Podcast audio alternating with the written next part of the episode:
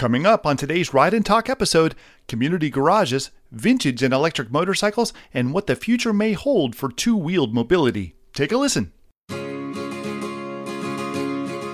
Over the years, I've had the privilege of riding BMW motorcycles all over the world.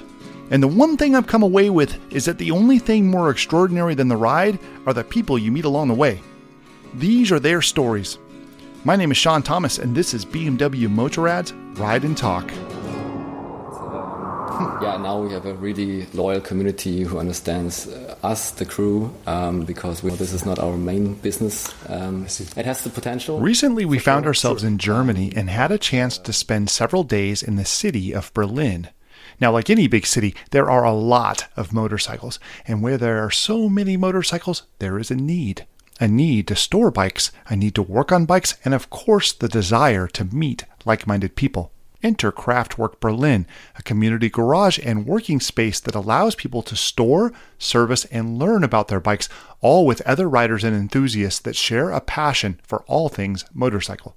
We sat down with Craftwerk founders Michael, Catee, and Max and talked about the unique space that they have created, as well as their involvement in electric motorcycles and what the future holds for urban mobility, the combustion engine, and the bright and interesting future of two wheeled vehicles there was a moment here where you decided that something like this needed to exist. Can you tell us a little bit about what brought this to be in your minds and what the need was and how you came to create it? Uh, it starts, I think, five years ago. We had a former uh, location or workshop, very small, 200 square meters, and we met us there. And after a year, something like that, we had the idea to explode this everything. Hmm.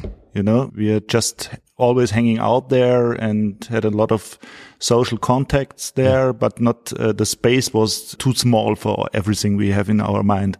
Hmm. And from there on, we start to think about to to scale it a little bit more.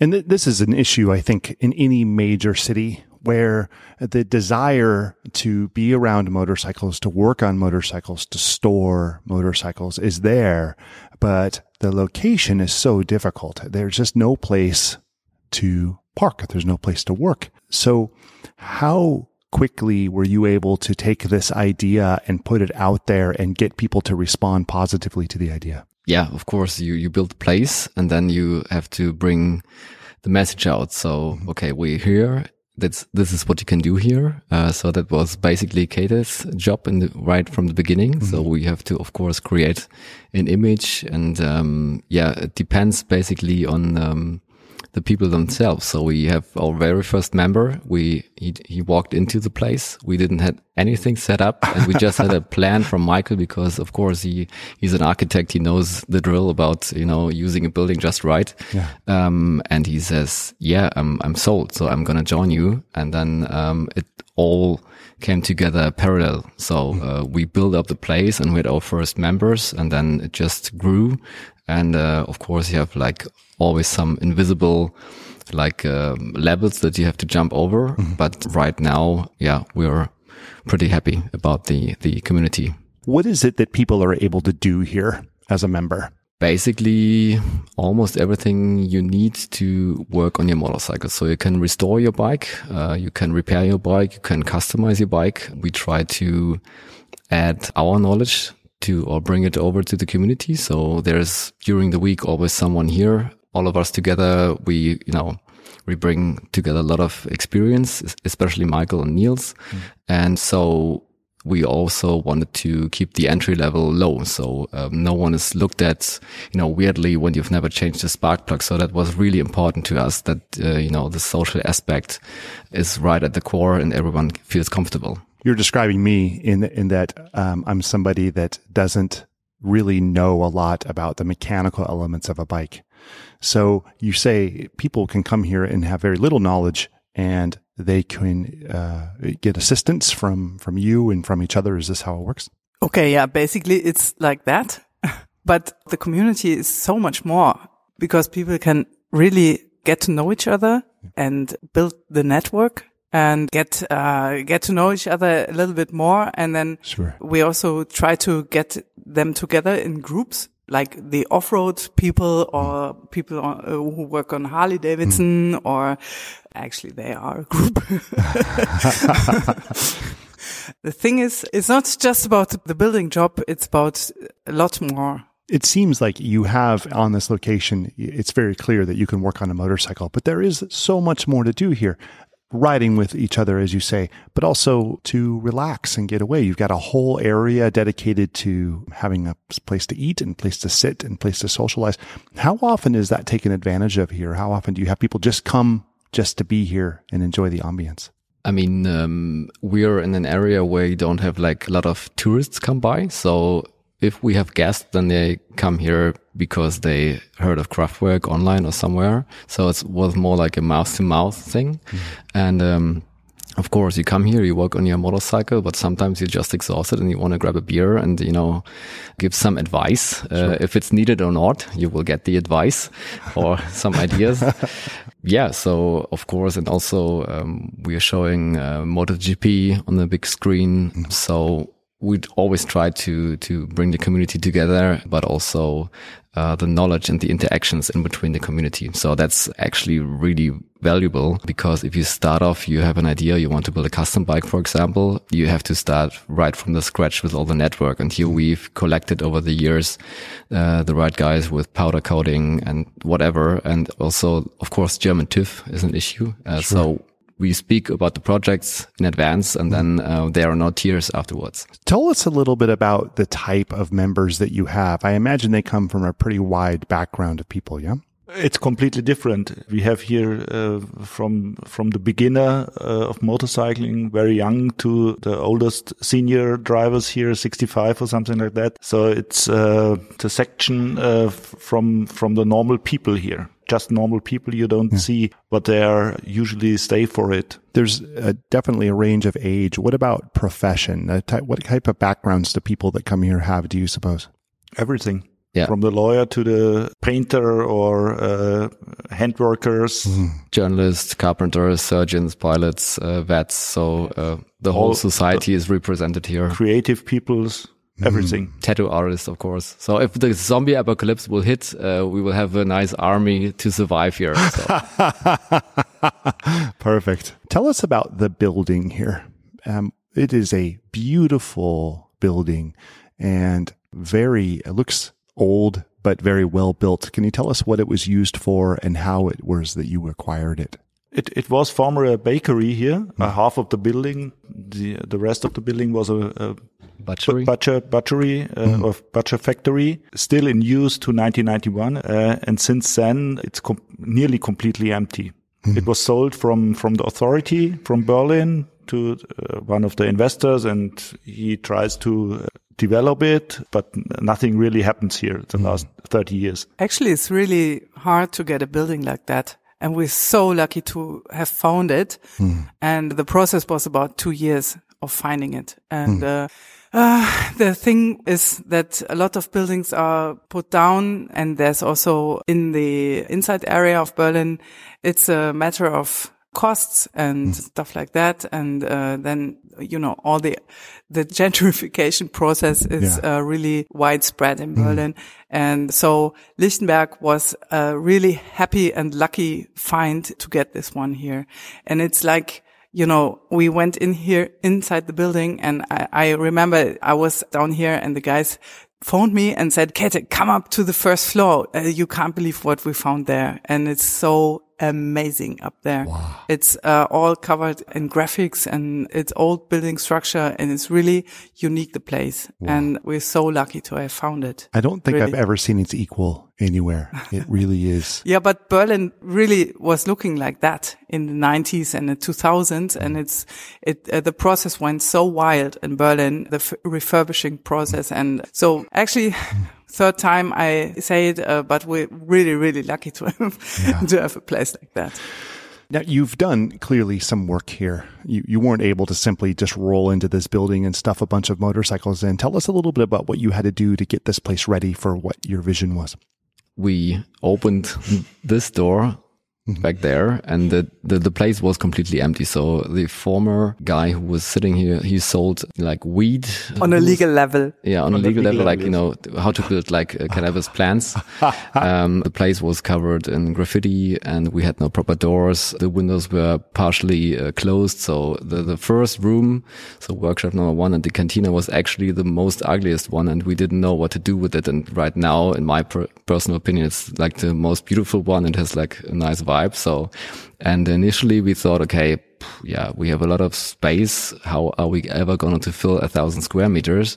And yeah, let's, let's put a little paint here and there and maybe set up some tools and yeah. maybe, you know, a wooden plank here and there. And then we should start off and then, uh, it, it, Six it, months later, it exploded a little bit. So you know, we had some ideas here, and let's put a glass wall there. And then, of course, um, we went to the construction market and bought stuff constantly. Mm. Yeah. So with every detail, you know, the project evolves. And the problem is in the first place, in the beginning, you have a lot of helping hands. So yeah. we had like 15 to 20 people who, who painted here and stuff. Sure. And then after three or four days, they recognize, oh shit, this, uh, it's too large. There's, there's, there's still a lot of work uh, left. And, yeah. uh, after all, we've been like, let's say in the core team, yeah. like four to five people who were building the place. And of course, we had support from the community. So we had like the Berlin's fastest toilet man who set up the toilet in like two days. Uh, we had electrician help, uh, setting up the wall here. Mm. Also, the camera surveillance, for example, is, was done by a, by Willy, who's working in cybersecurity for the military. Mm. So the camera cables, for example, they are from the Secret Service. So wow. they, when they built the new headquarter in Berlin Mitte, like right at the center, they ordered a thousand meters of cable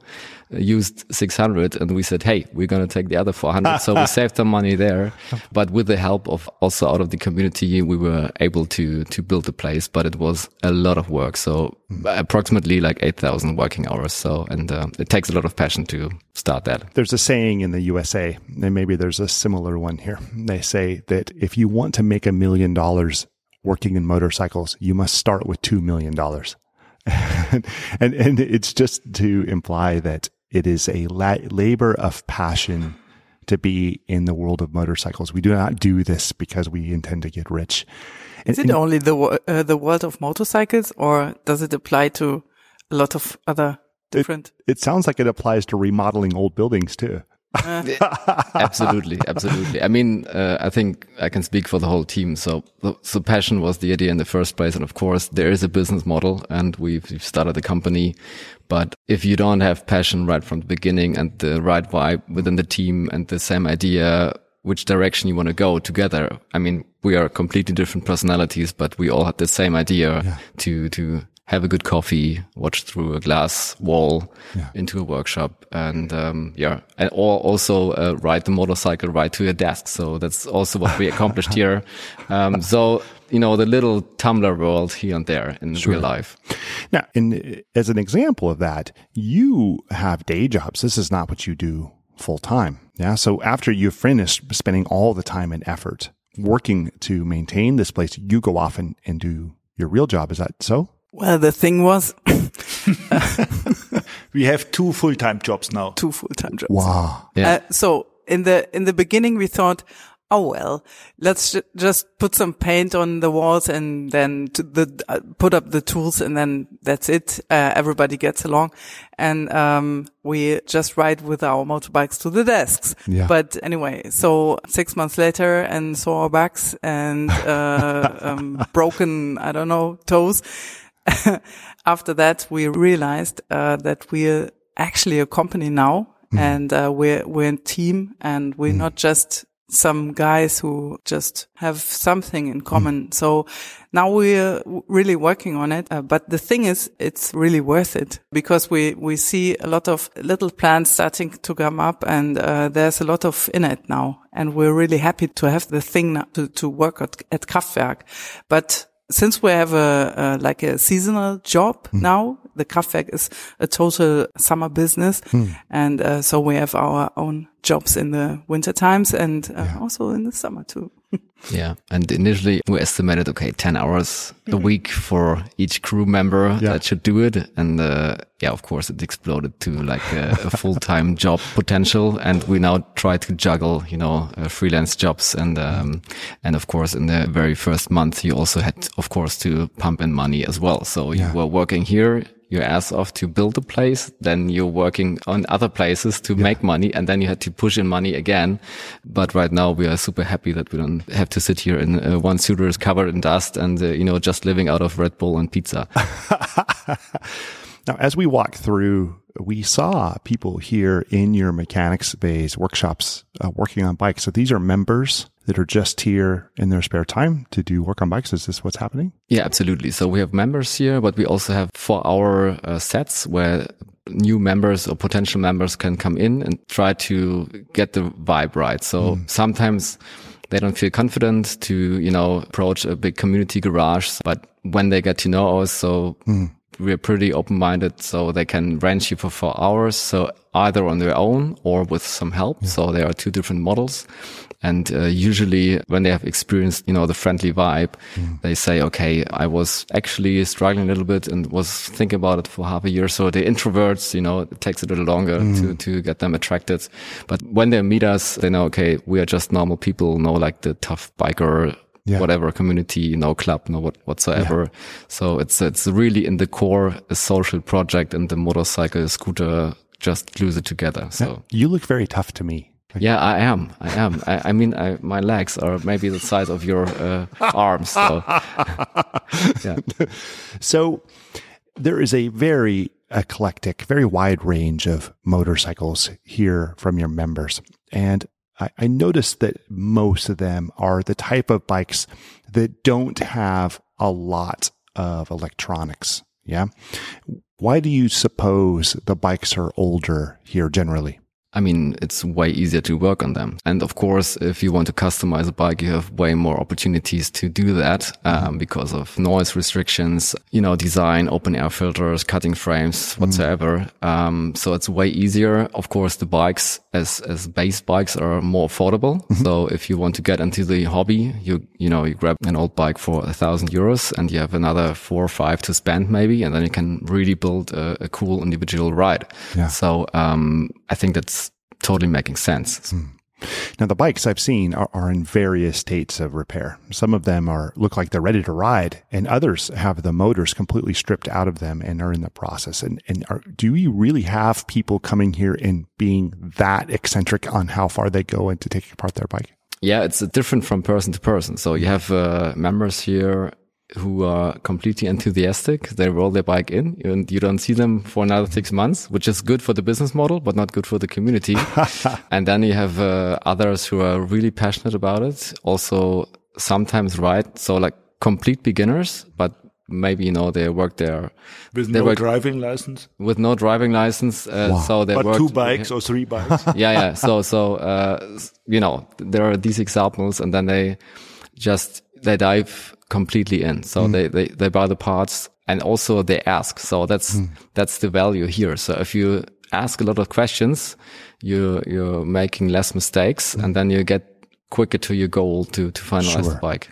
Now, you had an event here that we had an opportunity to come in and take a look at. It was amazing. And it was something that I've never seen before. It was an all electric motorcycle exposition. Can you tell us a little bit about what this was and how it came to be? Yeah, that was the Reload Land, the very first European Electric Motorcycle Festival. And that was an idea that popped up two years ago. And I thought, okay, I looked around. I've been to, to a couple of motorcycle events like Bike Shed and Wheels and Waves. And I thought, okay. And I was formerly working at Gestalten Publishing, working on the book The Current, which is also about uh, two-wheel electric mobility. And I thought, okay, I've never experienced these bikes live. So you always have them, you know, either as advertising or on Instagram. And, uh, the idea was to, to bring these different uh, companies together, the EV community together for the first time and, and created the, the right vibe. And also we've done it here because uh, I love the tension between combustion engine motorcycles and also on the out in the outer, outdoor area the the electric bikes mm. and i think a lot of people were pretty surprised how many different concepts are out there and personally, also, I thought initially, yeah, electric bikes, they all feel the same. You know, with combustion engines, you have like single and, and uh, V2s and four cylinders, of course. And you, you know, it's a different character, a different noise, but it's the same actually with electric bikes. So you have different geometry, different weight, different power ratio, whatever. And we also displayed some custom uh, bikes there. It was like the first event of its kind. The flag is now on on the moon surface, and I really, I'm really looking forward to see the event grow and and uh, get people to yeah experience these bikes and but not like think of black and white. So uh, they can exist next to each other. We also had a silent ride on Saturday with like 40 electric bikes through the city. Wow, and that was amazing and weird at the same time because uh, you know you could hear the small talk even in the back roads on, yeah. the, on the on the lights. And um, so a lot of people also in the city center were pretty surprised to see us. So that i think we created some real special memories there and i'm looking forward for the years ahead. In a place like this when you have this many motorcycles here you can really absorb the beauty that is a motorcycle. And, and most of these bikes are internal combustion. And because they're internal combustion, we have things that absolutely must generally be the same. You know, the tires are always in the same place. The seat is where it is. The fuel tank is generally where it is. And of course, the motor. But now we're looking at electric bikes. And because of how they function, conventional design is no longer terribly important and you can go in any direction you want. And we saw that at this electric show where we had these bikes that had massively different designs. Now, as motorcycle purists, what do you think about where electric motorcycles are going in terms of design? I think that's a, that's a very important thing that you get much more freedom to design everything mm-hmm. because you don't have these motor stuff and tank, as you say, and different powertrain stuff. So uh, you have a lot of freedom for everything. And what you can see at the show was uh, you have these old school type of electric motorcycles mm. because they have a, a special picture of a archetype yeah. uh, mm. of a motorcycle as you have it for about over 100 years now mm. and on the other side you have this completely future stuff what mm. could happen now because you have these uh, completely freedoms. You can put your accumulators where you want and can put your motor where you want mm. on the front, on the end, in the middle with, with gearbox or mm. without gearbox, stuff like that. And this is very interesting because it, we expect with a concept motorcycle that they're going to go to the moon with design. It can be anything they want. But a lot of the bikes that were here were not concepts. These were production motorcycles and they were so unusual and almost with the exception that they had two wheels and handlebars and a seat looked nothing like a motorcycle. How do you suppose those designs will be taken in by the community? Do you think that they have a strong future? I think the design is uh, one of the most important part of the process because I was lucky to ride a lot of bikes on this weekend. And I also rode uh, at the silent ride, which was really, really amazing. But I think the motorbike is always defined by the sound and how the engine moves. Mm. And for example, I ride a BMW, an R nineT, mm. which is a new one, but also has this shaking uh, moves yep. at the motor when I turn it on and has a certain sound. I recognize my bike. And so the design is very important thing about the electrical motorcycles mm. because uh, there are only like three power steps mm. in the engines and um, you use it for mostly city urban drive purposes and yeah, I think uh, it's very open process by now. Actually, I would build in uh, like a sound module to have different sound on it. Mm. What do you say? From my point of view, I think it's a matter of age. So uh, we had a small booth at the Green Tech Festival and you could really draw a line below the age of 40 and uh, above 40. So everyone below 40 was like really interested uh, to come to the event. And above they were like a little, you know, skeptic. And uh, of course it means change. It's like a big revolution. Um, so we had like these Hells Angels in the 60s and, you know, the, the rebels. And then you had like the next step with all the, the plastics and fairings in the 90s. And now you have uh, different drivetrains. And I think uh, it's also the same within the car industry. So you need to educate the people a little bit. So of course you have the proportions, you have physics and geometry. So have always two wheels, suspension, whatever. But a region, for example, it's following more like the classic path, but of course uh, you can go wild, and then it's a matter of the community if they if, if uh, they will accept it and uh, be brave enough to to bring that design and these new concept into the world.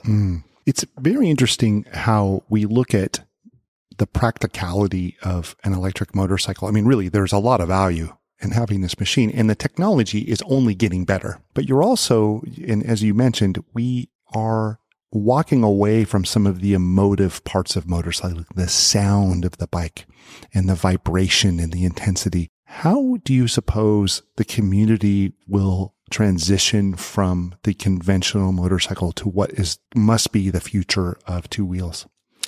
I don't know if, if it is a must be. So um, yesterday I was sitting together with a with a guy from he said, uh, "I'm not pro EV, I'm pro fun." So uh, I think that was a nice nice term how to how to say it because uh, I think it's still about freedom. It's still about fun on two wheels. Um, it's uh, different, but it's nice, and um, I think it still can exist next to each other. Of course, from the politics side side of things, and we have the climate crisis. There will get more pressure hmm. on the combustion engine, which means more taxes. Inner hmm. city circles will close down for combustion engines eventually Yeah. in the future. So I think there will be a slow process towards the direction that you mentioned. Hmm. Yeah, but I think with some some companies are building in sound modules already. So Yeah. Tarform from from Brooklyn, for example, um, they can create a complete new sound. And when these guys are riding through Manhattan, you know, pedestrians are like looking over and said, "Okay, what's this?" Yeah. I mean, and they also have like some vibrating sensors and what used to be the tank, so you can actually feel the bike, you hear the bike. And I think there is a lot more to come in the future when it comes to pleasure our senses, you know. Now, you had this amazing exposition of all of these electric motorcycles, and it's such an interesting contrast to where we are right here, right now, where we're in a room and it's not just full of motorcycles. It's full of classic, iconic, beautiful motorcycles, which is a very nice embracing of both the new technology and vintage. Tell us a little bit about this collection. Michael, this is your collection. Yes, m- many of them. How is it that you came to get into the world of collecting motorcycles? Uh, I start as a student. When I get my driving license, I just, because I don't have that much money, I old Moto Guzzi classic motorbike, uh, which I can afford. And after a few kilometers, I got a completely crashed down motor. So I used to be fix it by myself and I have no experience. And I, I just ask friends and friends and friends and stuff like that. And from there on, I'm totally fixed for motorbikes because it's much cheaper to drive uh, with two wheels as fast as in cars. It's also a kind of a way of freedom. So you bring it together. So Yeah. like that. And from there on, I, I'm totally in this uh, two wheel stuff. Now, I see motorcycles from many different manufacturers here and many BMWs, which I'm sure are your favorites. Uh, definitely not. Uh, as you can see here behind me, the Moto Guzzi um, uh, Le Mans 2, it's 1982, so I think it's uh, the bike of, from a friend of mine. I built this bike in 1996, and since then he owns the bike and he don't drive it. And bring it to me to Berlin. And the first years when I was much younger, I only drive Italian bikes, Italian sport bikes. It must be very uncomfortable. Uh, a lot of things to range on it and the handlebar must be sit down uh, n- quite close to the X of the front wheel, stuff like that. So it must be very fast and light, stuff like that. And BMW, nobody wants uh, to have uh, something to do with people who drive BMW in the 90s. Uh, it's too serious. It's Always working. Always working and uh, stuff like that. So, but 15 years ago, I bought my first BMW and was very surprised that it's so much good engineering stuff in it. You can wrench very easy on it, stuff like that. So I start to collect BMWs. And as you can see, the last years since the heritage waves coming over the world, it was a kind of a second life of motorcycling because I, I'm growing in the 90s, uh, beginning of the 90s with motorbikes or end of the 80s and 2005, I think, or something like that. It was mm. always the same. Yeah. So, and since then there's a, a second life coming and it's getting more to the center of the, of the common society. Mm. So since uh, before there, motorcyclists are a separate kind of um, society, I would mm. say. Now, among your BMWs, you have a particular set of models that really caught my eye, and it's the GSs.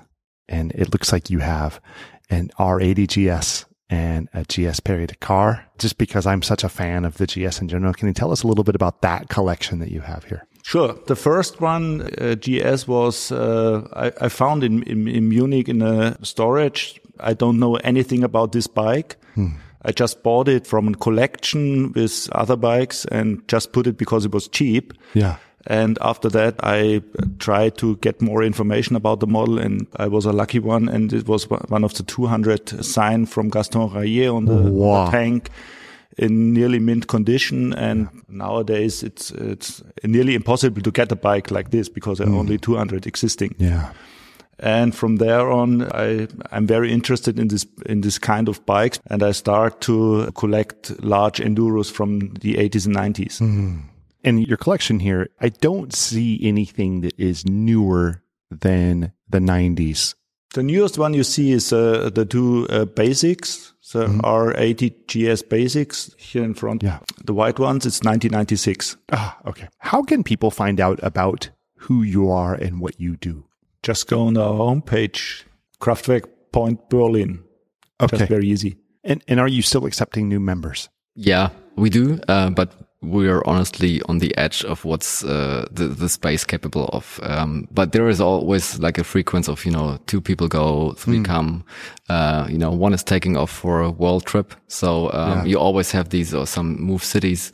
So we still can bring in new members, but don't wait too long. We had this festival, and we Yeah. have uh, I don't know five more interests Sure. but we are lucky about that because I mean I'm happy to bring in three of my bikes to to welcome you know three uh, new members. so uh, I'm fine with that. So we make sure that everyone you know will find a space. But I think ten more people and we're like exploding and we have to start a waiting list. Now, uh, your first location, you've learned very quickly. We're at the ceiling and we need a bigger place. This place is huge and you're at the ceiling once again. What does the future look like for this? Will it get bigger? We have a lot of ideas uh, just around everything what's going on in the mobile world. So we are quite close to the car scene as well. So we are quite interested to Vintage cars. to in vintage cars and probably in the future if we have to move here on on the site to uh, when they start construction work here probably we are thinking about to put uh, something similar what we're doing with motorcycles for cars just very small yeah but Sure. probably to bring it together Yeah. so, and the event business should be a little bit more expand the event business looks very good at the moment. Yeah. So uh, the last three years, because we have this Corona stuff as well, so we we don't have an, an a complete normal season. As you can imagine, that there are a lot of potentials which we don't get the last two years. Do you think that you could come to the USA and create that for us there? Because we really need this. But you have it already.